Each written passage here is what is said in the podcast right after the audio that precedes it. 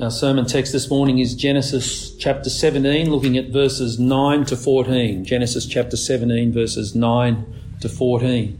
And before we read that, we'll pray and seek the Lord's blessing. So please, if you'd bow your heads and join me in prayer. Our Father in heaven, we do give you thanks for the Holy Scriptures, and we pray, Father, that our hearts will be made ready to receive these words for exactly what they are the very words of God. May we be made humble and meek, faithful and obedient. This we ask in Jesus' name. Amen. As I said, Genesis chapter 17, verses 9 to 14 is the text we'll read from the start of Genesis chapter 17 through to verse 14. So, starting at Genesis 17, verse 1. When Abram was 99 years old, the Lord appeared to Abram and said to him, I am God Almighty. Walk before me and be blameless, that I may make my covenant between me and you and, my, and may multiply you greatly. Then Abram fell on his face, and God said to him, Behold, my covenant is with you, and you shall be the father of a multitude of nations. No longer shall your name be called Abram, but your name shall be Abraham, for I have made you the father of a multitude of nations.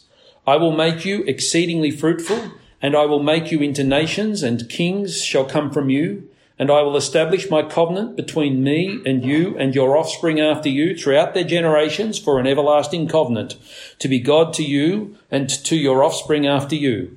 And I will give to you and to your offspring after you the land of your sojournings, all the land of Canaan, for an everlasting possession, and I will be their God. Verse 9. And God said to Abraham, As for you, you shall keep my covenant, you and your offspring after you throughout their generations. This is my covenant which you shall keep between me and you and your offspring after you. Every male among you shall be circumcised. You shall be circumcised in the flesh of your foreskins, and it shall be a sign of the covenant between me and you. He who is eight days old among you shall be circumcised, Every male throughout your generations, whether born in your house or bought with your money, from any foreigner who is not of your offspring, both he who is born in your house and he who is bought with your money shall surely be circumcised. So shall my covenant be in your flesh, an everlasting covenant. Any uncircumcised male who is not circumcised in the flesh of his foreskin shall be cut off from his people. He has broken my covenant. Amen. May God bless his word to us. So let's just quickly recap. God calls Abram from a foreign country. God comes to Abram in Genesis chapter 15, and at verse 6, we're told that Abram believed the Lord and it was counted to him as righteousness. And then God establishes a covenant with Abram. Animals were cut in half, and God himself passed between those animals, making promises to Abram that he would be Abram's God and that he would be the God of Abram's offspring. In Genesis chapter 17, we're now looking at a, a period of time, it's at least 13 years later, it may well be more, probably 20 odd years later. Abram is 99 years old. He's had a period of testing, and in that period of testing, with he he strayed. I won't say he fell, but he strayed. He, you could say he fell into sin. He strayed. He he attempted to bring offspring into the world through a concubine, through a slave girl. Her name was Hagar. He's now 99 years old. The child of that slave girl is 13.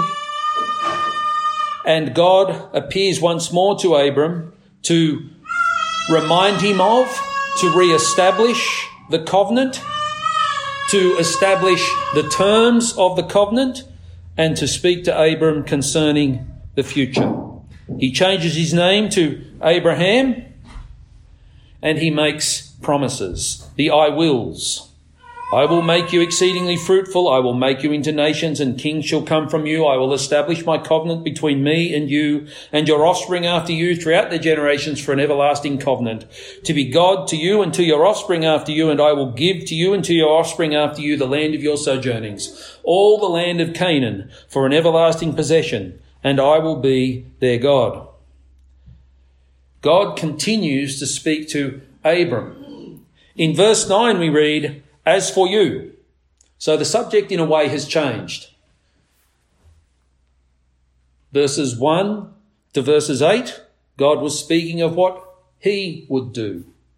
I will make you my man. You will walk before me. You will be blameless in my sight. I will make a covenant between me and you. I will do all of these things that I have promised. Now God says to Abraham, as for you. And so here we find out that this covenantal relationship that is being established between God and Abraham has um, obligations on both God. God obligates himself. God obligates himself by his own word, and there are obligations on Abraham and on his offspring. As for you, you shall keep my covenant, you and your offspring after you, throughout their generations. So Abraham is here being established as the head of something. Okay, what is our relationship to the Lord Jesus? Okay, we can say he's our savior, he's our king, he's our elder brother, he's our friend. He's given all of these titles in the New Testament.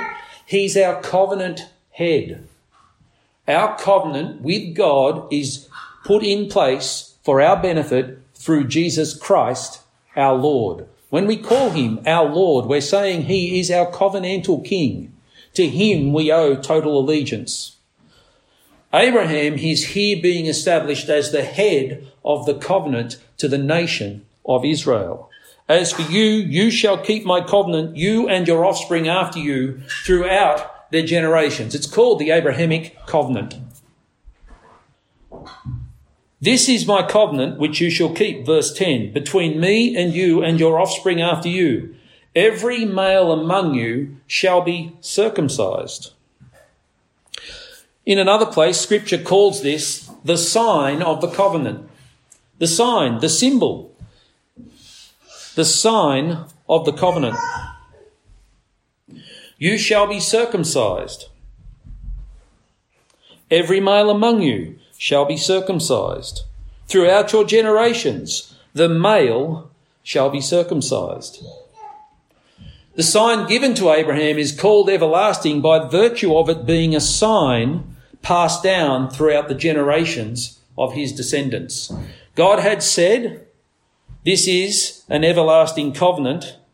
And in verses 10 and verse 13, God speaks of this covenant having, as you would, if you want to think of it this way, as an everlasting sign confirming the covenant. This is my covenant which you shall keep between me and you and your offspring after you. Every male among you shall be circumcised. Every, dropping down to verse 12, every male throughout your generations. Dropping down to verse 13. Both he who is born in your house and he who is bought with your money shall surely be circumcised. So shall my covenant be in your flesh, an everlasting covenant. Every generation of the descendants of Abraham, the males are to be circumcised. And every male is to bear the sign of this covenant. Now we stop and ask the question, why would a sign be given that is only given to the males? Answer. Every male is also, in a manner of being, the covenant head of his own household. And so, the, the children of a covenant head are counted as being one with that covenant head. In a manner of speaking, in covenantal terms, Families get their identity through the father, who is the head of that covenantal, covenantal group. That family is counted as one people, one group. Look at how God speaks to Abraham down at verse 13. So shall my covenant be in your flesh an everlasting covenant. Now, Abram himself is not going to live forever upon the earth. He's going to come to death. He's going to die. Yet God said that the covenant will be in his flesh an everlasting covenant. Why would God say that? Because Abraham's offspring are being counted as the flesh of Abraham. The offspring of Abraham are being counted as an extension, if you want to think of it that way, in covenantal terms, of Abraham himself. Every male bears the sign of the covenant in order that every family be brought under the terms of the covenant. Even today, in, you know, go into your New Testament and how does Paul describe the family? Paul describes the man as being the head of his wife or the head of his family. He describes the wife as being the body of the man. He assigns authority to the man. But what I want you to consider as you consider this sign of the covenant is that Abraham has been counted righteous by faith. We find that in Genesis 15:6. Abraham believed the Lord and it was accounted to him as righteousness. But the covenant sign is a work. Abraham is counted righteous by faith. By his faith, he has a saving relationship with his God. But the covenant sign is a work. And it's a work that cuts one either into or out of the Abrahamic covenant. When someone makes a covenant in the Bible, it's called cutting a covenant because blood is shed. This covenantal sign cuts a person either into or out of this Abrahamic covenant. It is a work. It's a work of obedience. It is a required work. That's important. Righteousness comes by faith. To be accounted righteous in the sight of God comes by faith. Abraham had faith. He believed God and God counted it to him for righteousness. But this sign of the covenant that is given to every male in the Abrahamic family is not conferring righteousness. I'll ask you a question. You're pretty well instructed in this question, so I know you know the answer. How is a person saved? Any person. A person is saved through faith in Christ. A person is saved through faith in the promises of God. Abraham believed the promises of God concerning Christ. He saw them far off. He believed them, and God counted him as righteous. A person is not saved through any act of physical obedience, except, of course, for the physical obedience of Jesus Christ himself. I tell you, you must be saved by faith, and you can only be saved by faith, but I also tell you one other thing. You must be saved by works. You can only be saved by works. God requires works. We can't do the works. Those works have been done on our behalf by the Lord Jesus Christ. We are saved by works. He is the one who has done the works that God required. We're saved by faith. Faith in the completed and finished works of the Lord Jesus Christ done on our behalf. No man is saved by his own works, and no man is saved by the works of another sinner. We're saved by the works of one who was without sin, perfect and holy. This covenant sign is a work, and failure to do that work, looking at verse 14, any uncircumcised male who is not circumcised in the flesh of his foreskin shall be cut off from his people. He has broken my covenant failure to do that work is that which brings down condemnation. The work must be done. If the work is not done, a person is condemned. Concerning the infant males to whom the sign was administered, it was administered on the eighth day. Is there significance to this? And the answer is yes, there is significance to this. Let's have a look at a few different things. I want you to turn to the book of Exodus, chapter 22. Actually, I'm going to reverse the order of things that I'm doing here. I'm sorry. Let's first of all consider creation, God's act of creation, given to us in Genesis 1 and 2. In six days, God created the heavens and the earth and mankind. On the seventh day, God rested. I ask you a question. What happened on the eighth day? The man started his work. On the eighth day, the man must have started his work. His works of obedience, the works of obedience that God required from him, the testing that God was to put him through. Six days, creation. Seventh day, rest. Eighth day, work, including testing.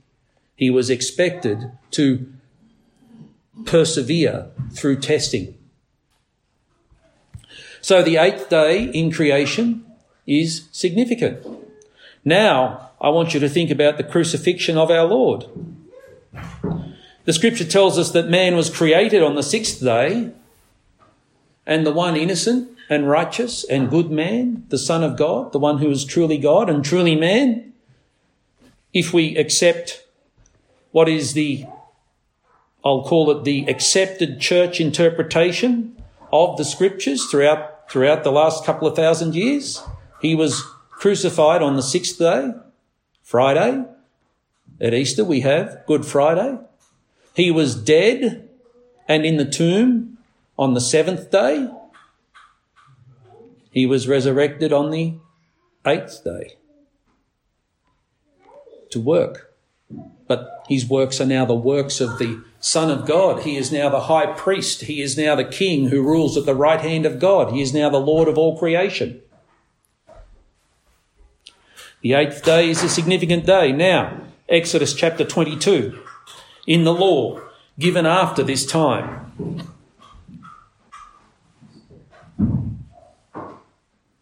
Verse 29, we start reading in Exodus 22 at verse 29. You shall not delay to offer from the fullness of your harvest and from the outflow of your presses. The firstborn of your sons you shall give to me. You shall do the same with your oxen and with your sheep. Seven days it shall be with its mother. On the eighth day you shall give it to me. On the eighth day, it becomes mine. On the eighth day, the firstborn is set aside. It becomes mine, says God. In Leviticus chapter 14, laws concerning the cleansing of lepers is the heading that's put there in my Bible. Let's just read from verse 1. The Lord spoke to Moses, saying, This shall be the law of the leprous person for the day of his cleansing. He shall be brought to the priest, and the priest shall go out of the camp, and the priest shall look.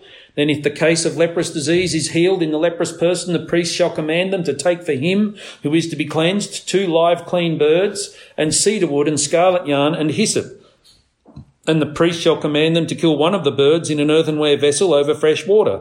He shall take the live bird with the cedar wood and the scarlet yarn and the hyssop and dip them, dip them and the live bird in the blood of the bird that was killed over the fresh water. And he shall sprinkle it seven times on him who is to be cleansed of the leprous disease. Then he shall pronounce him clean and let him and shall let the living bird go into the open field. And he who is to be cleansed shall wash his clothes and shave off all his hair and bathe himself in water, and he shall be cleaned. And after that he may come into the camp, but live outside his tent seven days. And on the seventh day he shall shave off all his hair from his head, his beard, and his eyebrows. He shall shave off all his hair, and then he shall wash his clothes and bathe his body in water, and he shall be clean. And on the eighth day he shall take two male lambs without blemish, and one ewe lamb a year old without blemish, and a grain offering of three tenths of an ephah of fine flour mixed with oil, and one log of oil. And the priest who cleanses him shall set the man who is to be cleansed and these things before the Lord at the entrance of the tent of meeting. And the priest shall take one of the male lambs and offer it for a guilt offering along with the log of oil and wave them for a wave offering before the Lord. And on it goes. But notice, it's on the eighth day that he makes offerings that are considered to be acceptable in the sight of God. It's on the eighth day that he resumes what you would call his normal worship. The eighth day has scriptural significance. I would suggest that the main significance comes actually from the Genesis account that I spoke of. In six days, God created. On the seventh day, God rested. On the eighth day, man began his works. So, what am I trying to sort of drive home to you here? Circumcision of the men was a work. It was a work. It was a commanded, expected, required work. This makes it law. It must be done. Do this and you shall live. If you do not do this, verse 14 of our passage, Genesis 17 14, tells us that the one who is uncircumcised shall be cut off from his people. He has broken my covenant. The sign itself did not signify that the one who received it was saved. It wasn't a saving sign, any more than baptism does not regenerate a Christian. Passing through the waters does not make a person a Christian. People are saved through faith. Baptism is an act of obedience, and it's a sanctified act of obedience that God requires of Christians. But it is not in and of itself a saving act or a saving work. Salvation is through faith. It did not signify that the one who was circumcised was saved. It only signified that the benefits of Abraham's federal headship in a covenantal relationship were being passed down. That's all that it signified. It signified that that person being descended from Abraham had a covenantal relationship with God that God had promised he would be that person's God. That's not salvation. That person must be awakened or brought to faith to be a person who's saved. There was a penalty for disobedience. The covenantal sign was for Abraham a sign of faith. We read that in the book of Romans at chapter 4. But its administration throughout the generations of Abraham was a work that did not give or confer salvation. Basically, Abraham's offspring were raised with access to the promises of God because God counted Abraham faithful. They had, if you want to think of it this way, they had the gospel in their nation, in their ethnic group, because God counted Abraham faithful. But that did not automatically confer upon them salvation. We'll look at a couple of verses of scripture. Let's have a look at them. I just want to make sure that this is very clear I want to make sure that you see that what I'm saying is in accordance with how the scripture interprets itself. So let's look at Deuteronomy 10. We read it earlier, but we'll just look at verse 16. Moses preaching to Israel before they go into the promised land, he says to them, circumcise therefore the foreskin of your heart and be no longer stubborn. He was speaking to a nation of people who had inherited the Abrahamic covenant. And Moses does not command them to be circumcised in terms of that which is um, required of the male generations. He commands them to be circumcised in their heart. What would that look like? Well, it's there in Deuteronomy 10 if they're circumcised in heart, they would fear the Lord God, they would walk in his ways, they would serve him with all their heart and with all their souls, they would keep his commandments and statutes. Circumcise therefore the foreskin of your heart and be no longer stubborn. Be changed in your nature. Do not be what you were. Be what God requires of you. Turn to Deuteronomy chapter 30. Now, Moses continues teaching the people of Israel and he warns them that through their disobedience they will be taken away to a far country as slaves. Then they may well be brought back again. Verse 1 And when all these things come upon you, the blessing and the curse which I have set before you, and you call them to mind among all the nations where the Lord your God has driven you, and return to the Lord your God, you and your children, and obey his voice in all that I command you today with all your heart and with all your soul, then the Lord your God will restore your fortunes and have mercy on you, and he will gather you again from all the peoples where the Lord your God has scattered you. If your outcasts are in the uttermost parts of heaven, from there the Lord your God will gather you, and from there he will take you. And the Lord your God will bring you into the land that your fathers possessed, that you may possess it. And he will make you more prosperous and numerous than your fathers. And the Lord your God will circumcise your heart and the heart of your offspring, so that you will love the Lord your God with all your heart and with all your soul, that you may live. Clear implication. There's a requirement. What's the requirement? To be truly the people of God. It's not just that the males be circumcised. It's that the people of God be circumcised in the heart. Something be changed about their innermost person. That they not be what they were by, let's call it human nature, by fallen sinful nature. They are to be circumcised in heart. Turn to the book of Jeremiah. I know I'm sort of stressing this, but I have my reasons. Jeremiah chapter 4. Jeremiah preaching to the people of Israel or the people of Judah in their later days. They had sinned against the Lord. Judgment was coming. Verse 3 For thus says the Lord to the men of Judah and Jerusalem Break up your fallow ground and sow not among thorns. Circumcise yourselves to the Lord. Remove the foreskin of your hearts, O men of Judah and inhabitants of Jerusalem, lest my wrath go forth like fire and burn with none to quench it because of your evil deeds. What is repentance said to be? The circumcision of the heart. The sign of circumcision had nothing to do with the actual salvation of the people. It was a sign that identified them as the offspring of Abraham. It identified them as being those who were the recipients of the Abrahamic covenant. In Jeremiah, move on to Jeremiah chapter 9. The whole chapter is a warning. It's a warning to people who are lightweight in their religion, who are only um, doing the very least of outward appearance, just enough to appear, to appear to be the faithful people of God. And Jeremiah is saying to them, this isn't, this isn't right. This is not wise. We'll start reading at verse 23, Jeremiah 9:23. Thus says the Lord, let not the wise man boast in his wisdom. Let not the mighty man boast in his might. Let not the rich man boast in his riches. But let him who boasts boast in this, that he understands and knows me, that I am the Lord who practices steadfast love, justice and righteousness in the earth. For in these things I delight, declares the Lord.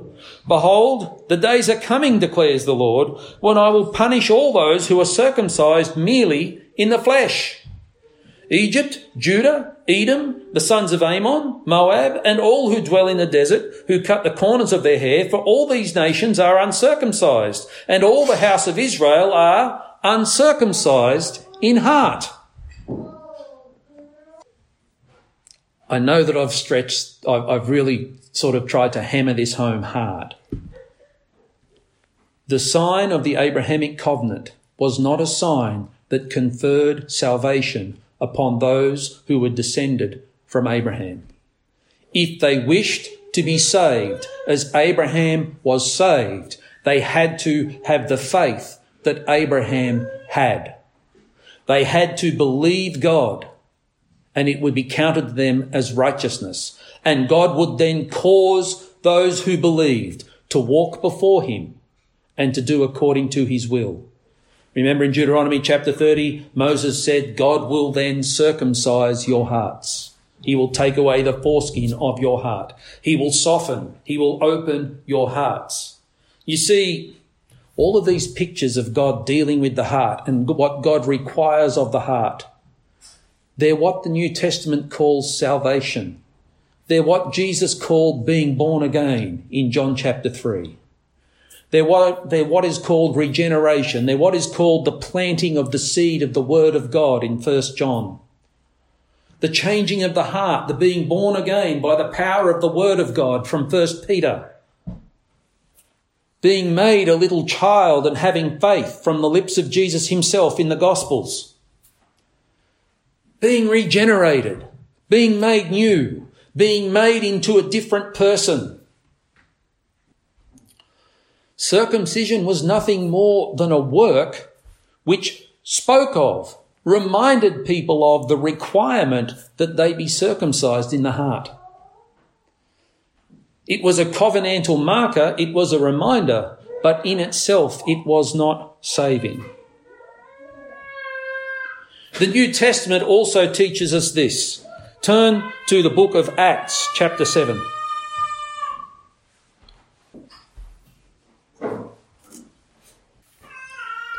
Now, this is Stephen's sermon, Stephen the martyr, preaching to the representatives of the people of Israel, preaching to the high priest and those gathered to hear it.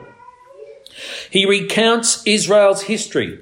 He recounts the sins of the people. And then, in the end, he makes them really, really angry. So angry that they want to kill him. So let's pick it up at verse 47. At verse 47, Stephen has moved on in his recounting of the history of Israel to the building of the temple by Solomon. Verse 47. But it was Solomon who built a house for him. Yet the Most High does not dwell in houses made by hands, as the prophet says, Heaven is my throne and the earth is my footstool. What kind of house will you build for me, says the Lord, or what is the place of my rest?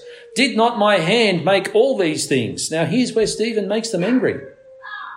You stiff necked people, which means stubborn, uncircumcised in heart and ears, you always resist the Holy Spirit as your fathers did, so do you. and that's where they lost it. That's where they decided this guy has to die. Why? Because he just told us we're uncircumcised in heart. He just told us we're sinners. He just told us that we're no better off than the nations around about us. He just told us that, for example, the threats that we just read in the book of Jeremiah, they apply to us. He just called us uncircumcised in heart. Turn to Romans chapter 4.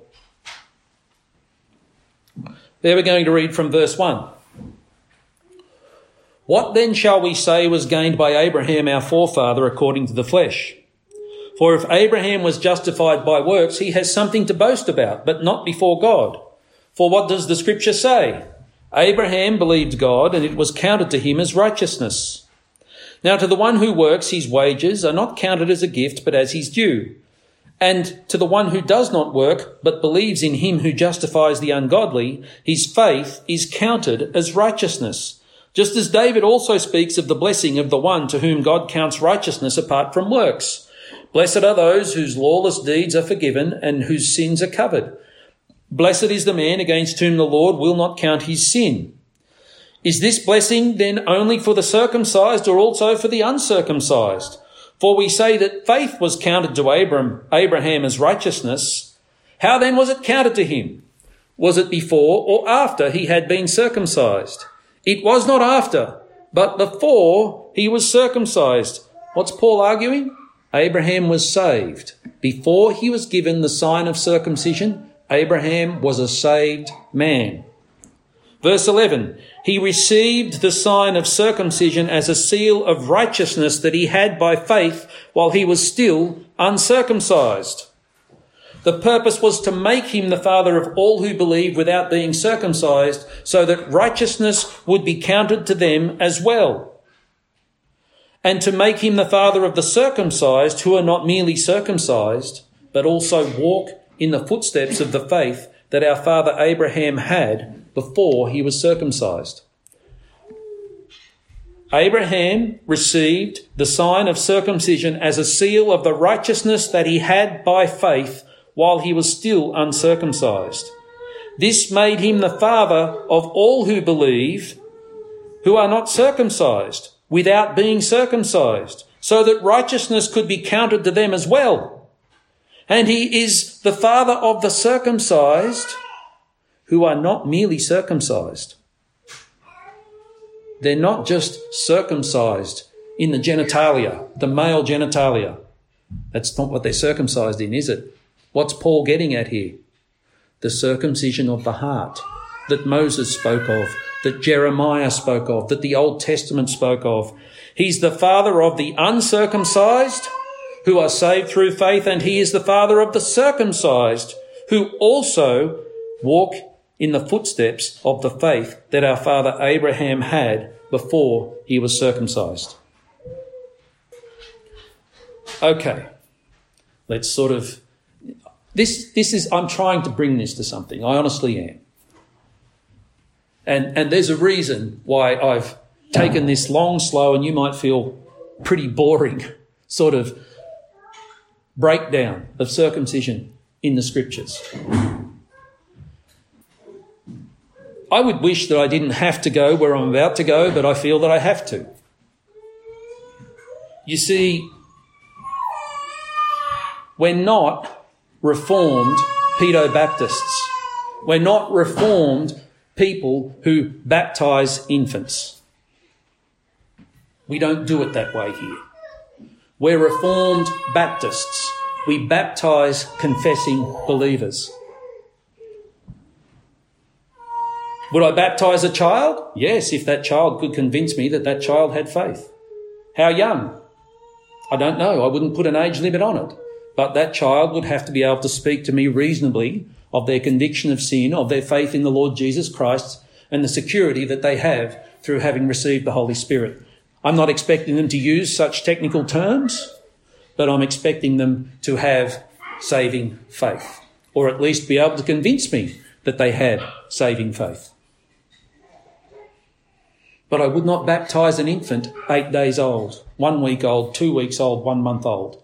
I would not do that. I do not believe that Scripture commands that. And when our Pedo Baptist brethren, faithful Presbyterians, faithful Dutch Reformed, whom I consider to be Christians, I, I don't sort of push them out and say these people are not faithful and I don't think that they're faithful. That's not what I'm trying to say.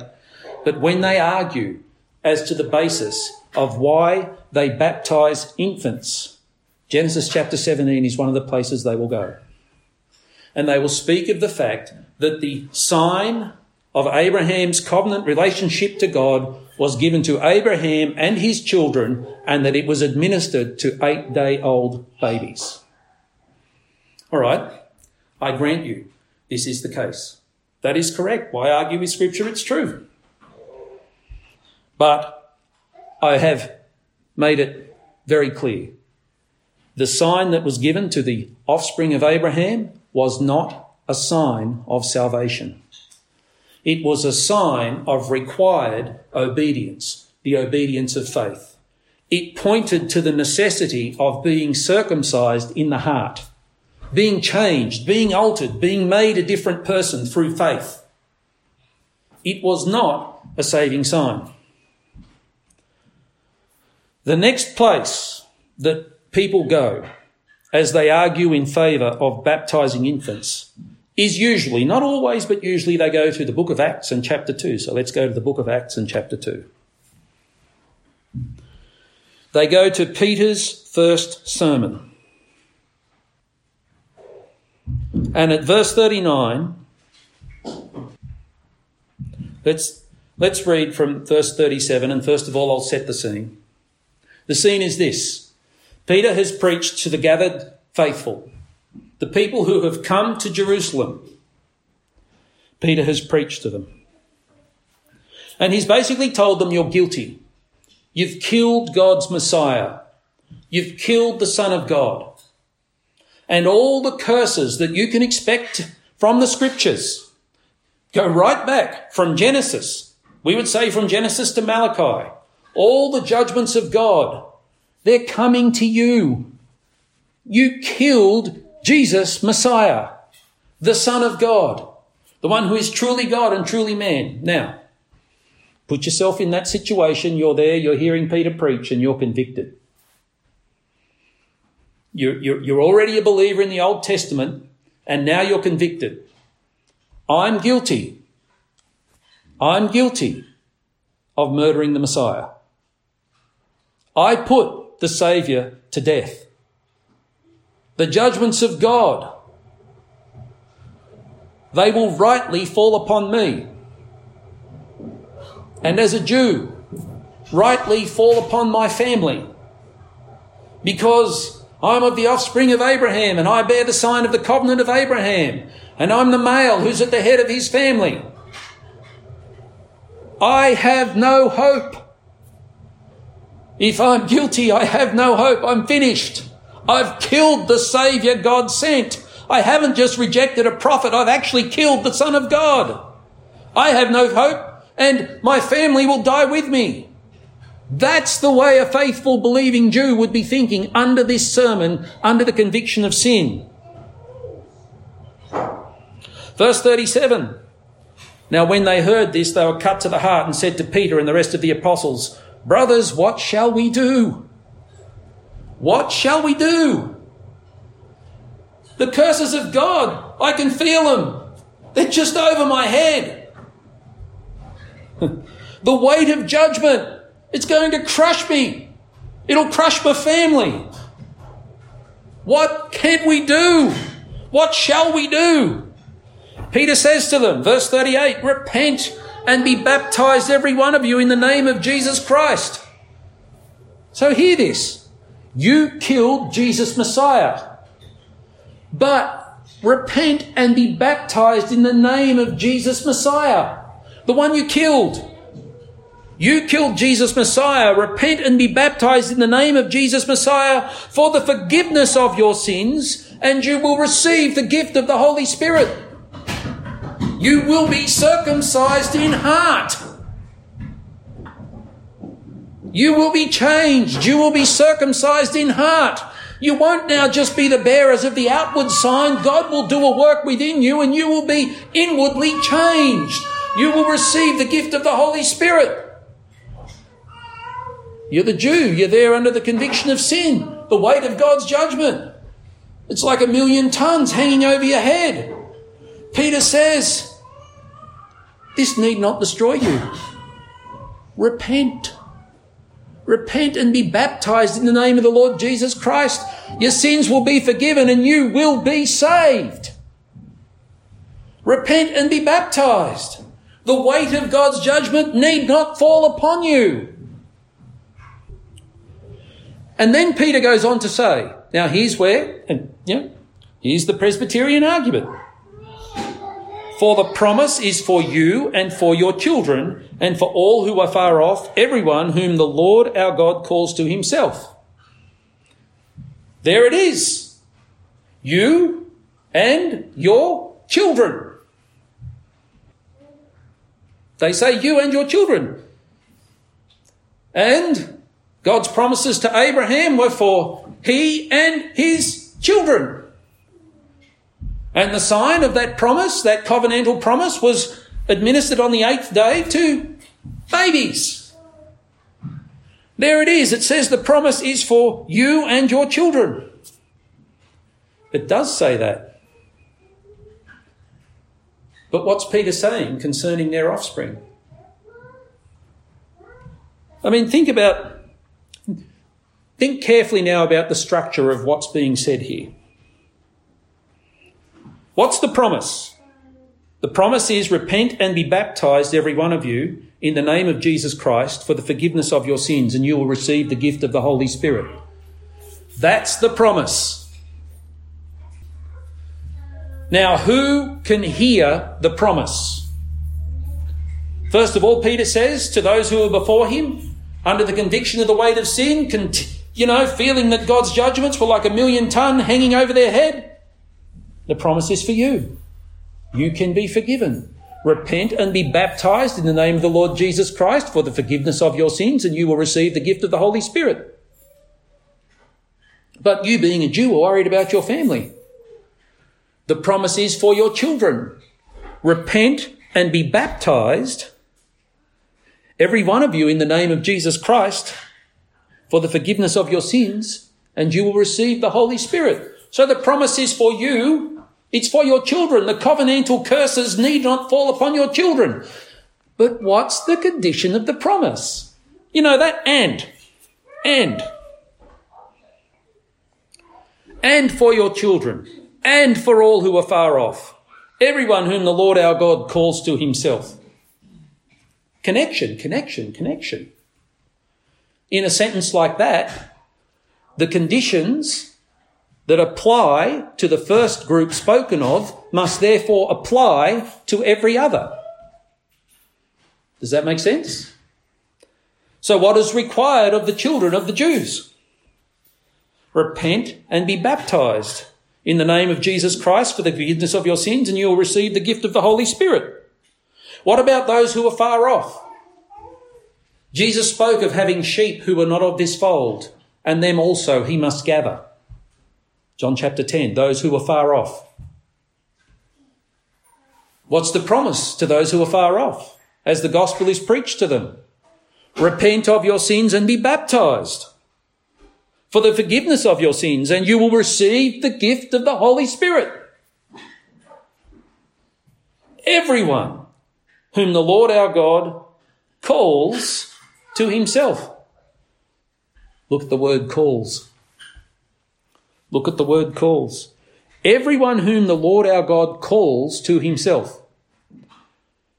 That is connected to repent and be baptized, every one of you, in the name of Jesus Christ for the forgiveness of your sins. Every one whom the Lord our God calls to himself. The called. The promise was to the called. The condition of the promise was repent and be baptized in the name of Jesus for the forgiveness of, for the forgiveness of sins and you will receive the gift of the Holy Spirit. And the promise was to those whom the Lord our God calls to himself. Who's going to repent? Who's going to receive the gift of the Holy Spirit? If they're not called, they're not going to repent they're not going to receive the gift. Only the called. Peter said to them, Repent and be baptized, every one of you, in the name of Jesus Christ for the forgiveness of your sins, and you will receive the gift of the Holy Spirit. For the promise is for you and for your children and for all who are far off, everyone whom the Lord our God calls to himself. I'm now going to make one, one little argument, one, one last argument concerning the interpretation of those two verses. And here it is. It's, it's reductio. I can't even remember the phrase, but I'm taking it to absurdity. I'm taking the logic of what I disagree with to its absurdity. Here's the absurdity, okay? And look, I love my Presbyterian brethren. I love their faithfulness our, our 1689 London Baptist Confession takes whole chapters, just simply cut and paste and brought straight across. But here's the absurdity, okay? If you take this as meaning that the promise of baptism is for you and for your children, well, then you must also take this grammatically as meaning that the promise of baptism is for everyone. Everyone. You have to take it all the way. If that's the way you're reading it concerning those people and their children, it's also the same for all who are far off. So, you know, we read in history, church history, some crazy things happened at times. And you have a king say, I'm a Christian and all my people are a Christian. What can we do? And some representative of the church says, well, get all your men to march through the river and we'll pronounce them baptized as they go through the water. We think that's ridiculous. Do you think that's ridiculous? I think that's ridiculous. If all these men were formerly pagans and they're just marching through the river and some kind of priest or monk or whatever is standing on the riverbank saying, I baptize you in the name of the Father, the Son, and the Holy Spirit. Madness. You know they're not changed. You know they haven't been, to use the phrase that we've used this morning, circumcised in the heart. It's just an outward act. And then you just pronounce them all baptized and wait and see who actually has faith, comes to faith. Or in the modern day, maybe you could get an auditorium full of people and you could turn on the sprinklers and pronounce them baptized and then preach the gospel and see who comes to faith. Yeah, I know. I know. I'm sorry. But that is the ultimate logical stopping place, termination of the thought if you try to use Acts chapter 2 verse 39 as justification for baptizing infants. You end up basically having permission to baptize anyone under any circumstances, hoping that eventually, somehow or other, they'll become Christians. And that's where I respectfully submit that, for example, the Westminster Confession is, is actually not quite right because it says only the, only the children of believers should be baptized. My friends, if you're using that passage, it's saying anyone can be baptized. Doesn't matter. Just get some water on them. Say the saying, and it's done. So, the question, because it's thrown straight back in my face if ever I make these arguments. But all the covenantal relationships in the Bible were always to the children, the covenant head and to the children. Always. And I agree. I completely and 100% agree. But here's the thing in the new covenant, the children are the children by faith. And the Old Testament teaches this, and the New Testament interprets it in that way. I want you to turn, for example, to the book of Isaiah, Isaiah chapter 54.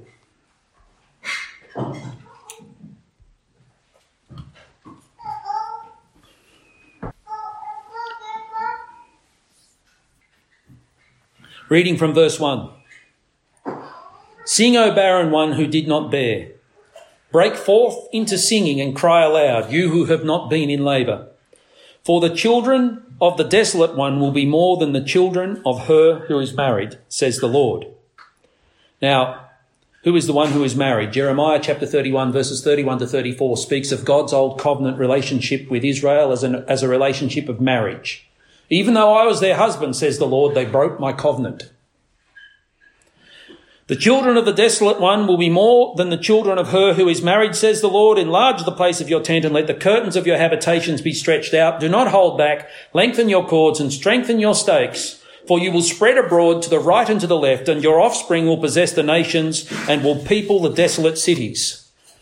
I want you to turn to the book of Galatians, chapter 4. Galatians, chapter 4. We're going to start reading at verse 21. The book of Galatians.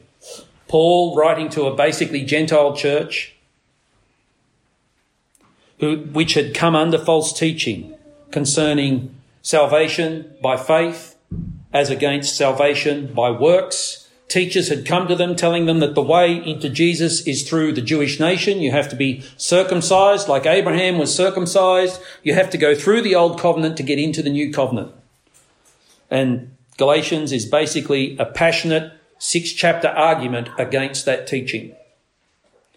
And now he's saying to the people of Galatia at verse 21, Tell me, you who desire to be under the law, do you not listen to the law? For it is written that Abraham had two sons, one by a slave woman and one by a free woman, but the son of the slave was born according to the flesh, while the son of the free woman was born through promise. Now this may be interpreted allegorically. These women are two covenants one is from Mount Sinai, bearing children for slavery. She is Hagar. Now Hagar is Mount Sinai in Arabia. She corresponds to the present Jerusalem, for she is in slavery with her children.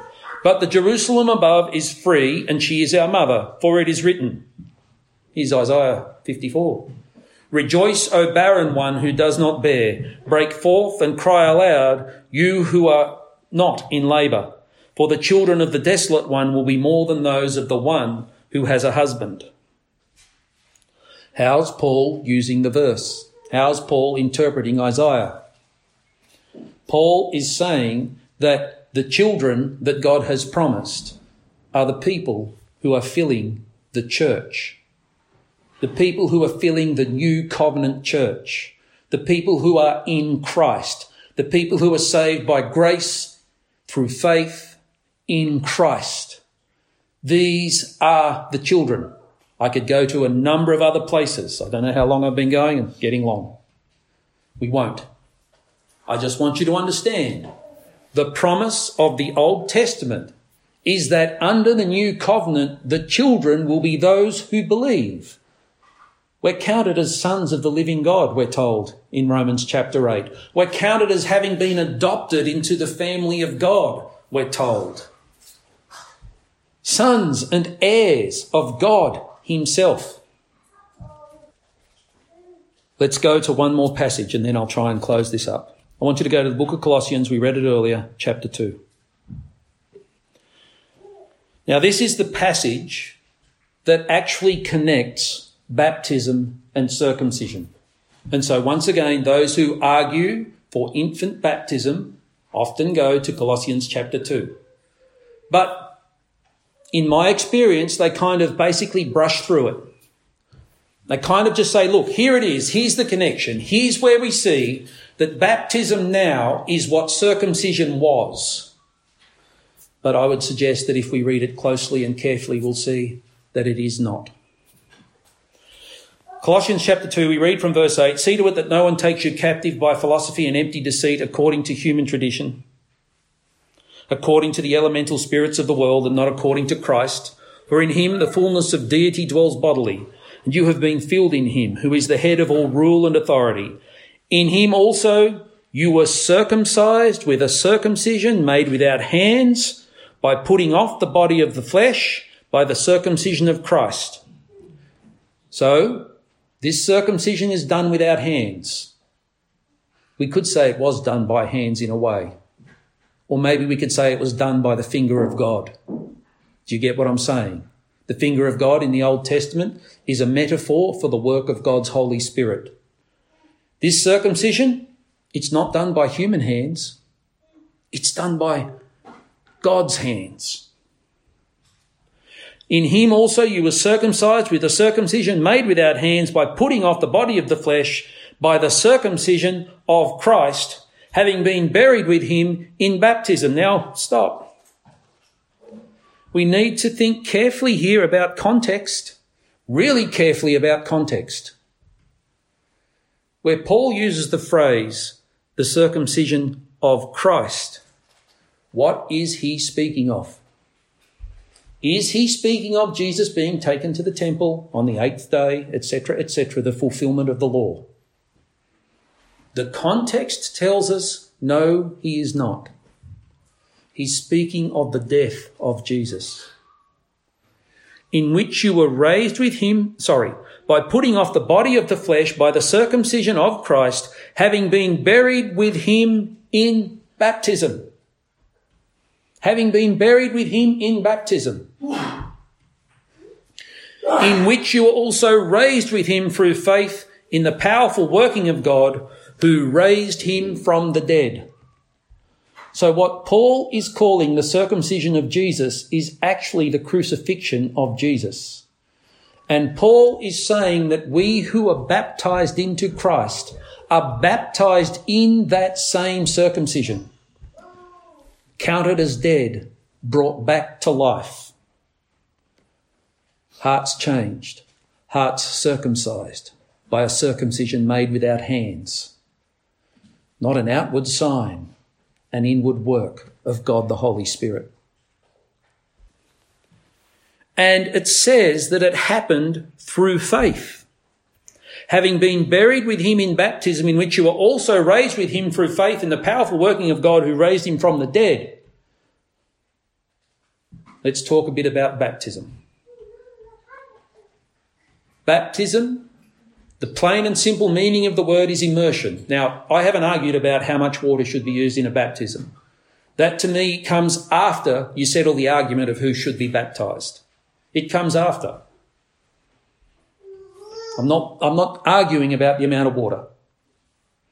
I'm arguing about who should be baptized by the circumcision of Christ, having been buried with him in baptism. Let's talk about baptism.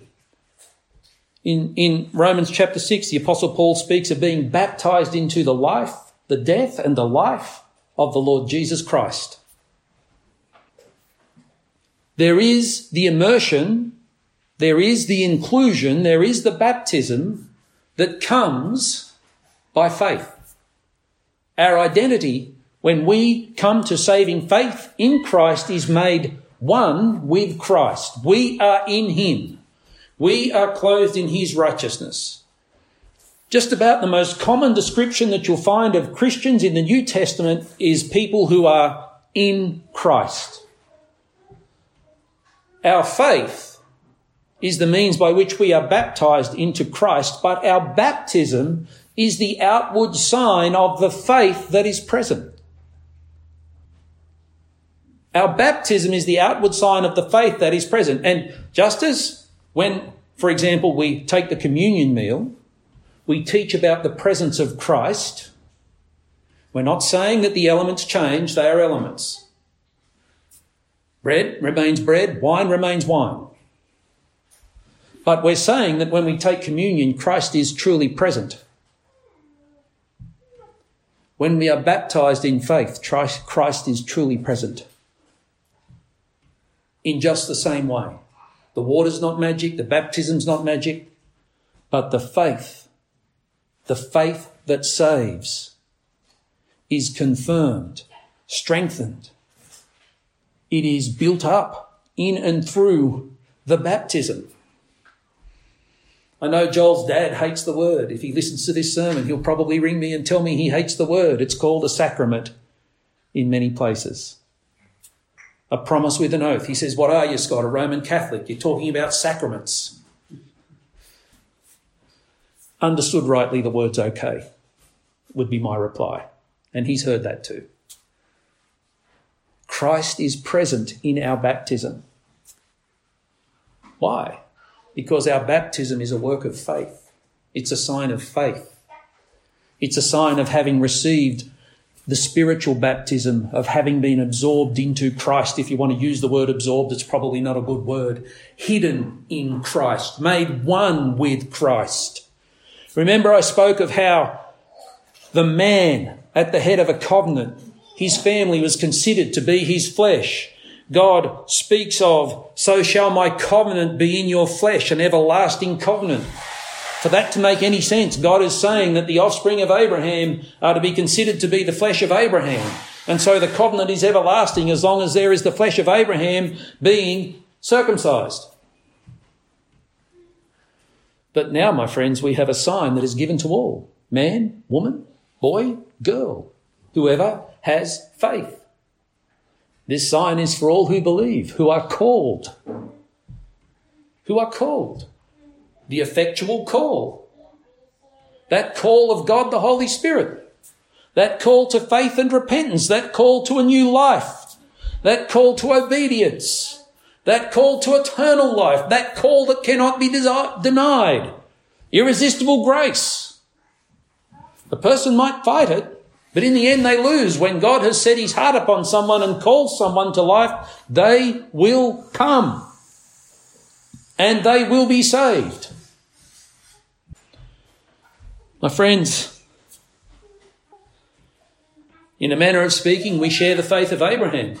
Scripture says he's the father of all the faithful because so much was revealed through Abraham and his covenantal relationship with God, and he's spoken of as a friend of God. But never forget, it's Abraham who is our example, not his offspring. Abraham is our example, not his offspring. And we read in Romans chapter 4, verse 11, and I'll just turn back to it to make sure I read it correctly rather than relying on memory. He received the sign of circumcision as a seal of the righteousness that he had by faith while he was still uncircumcised. You see, Abraham's our example, not his offspring. So, my friends, I'm trying now to land the plane, trying to get this back down. It's really simple. In the end, it's really simple. Outward signs, outward obedience that does not come from the heart counts for absolutely nothing. And it never has counted for anything. In terms of eternal life, in terms of being saved, in terms of living forever with the Lord Jesus Christ in the new heavens and the new earth, a circumcised heart is that which is required. A heart upon which is written the law of God. Turn to Jeremiah chapter 31. Remember, it was Jeremiah. We looked at two places in Jeremiah where he told the people that the problem was they had an outward circumcision, not an inward circumcision that their hearts were not right.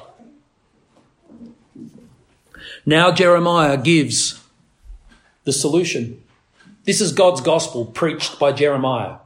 This is applied, by the way, to the church in Corinth in 2 Corinthians. Just so you know that this is applied to the church. Verse 31, Jeremiah 31, 31. Behold, the days are coming, declares the Lord, when I will make a new covenant with the house of Israel and the house of Judah, not like the covenant that I made with their fathers on the day when I took them by the hand to bring them out of the land of Egypt. My covenant that they broke, though I was their husband, declares the Lord. For this is the covenant that I will make with the house of Israel after those days, declares the Lord. I will put my law within them, and I will write it on their hearts, and I will be their God and they shall be my people. And no longer shall each one teach his neighbour and his, each his brother, saying, Know the Lord, for they shall all know me, from the least of them to the greatest, declares the Lord. For I will forgive their iniquity, and I will remember their sin no more. Notice what God says I will play with the human heart. I will put my law within them, and I will write it on their hearts. And these people these people are the offspring of God's promises. These people are the offspring being drawn into that tent that we read about from the book of Isaiah that was to be expanded and spread throughout all the earth. The tent that was to refill the nations, populate the nations. These people on whom heart is written the law of God. These people, in terms of using circumcision phraseology, have a circumcised heart. So, my friends, I tell you, the promises that Peter gave to the people, they are still active today. Repent, believe in the Lord Jesus Christ, be baptized in his name, seeking the forgiveness of your sins, and you will receive the gift of his Holy Spirit. Amen. Let's close in prayer. Father in heaven, we do thank you for your word, the Holy Scriptures. And I pray, Father, if I have spoken amiss, if I have gone wrong, that these words would be forgotten and blown away like chaff in the wind. Father, I pray that you would confirm to us by the power of your Holy Spirit the truth of the word that has been spoken. Forgive me my failures. Forgive me my weaknesses. Father, may we live on with faith in the Lord Jesus Christ, enjoying the fellowship and the unity of the Holy Spirit. This we pray in Jesus' name. Amen.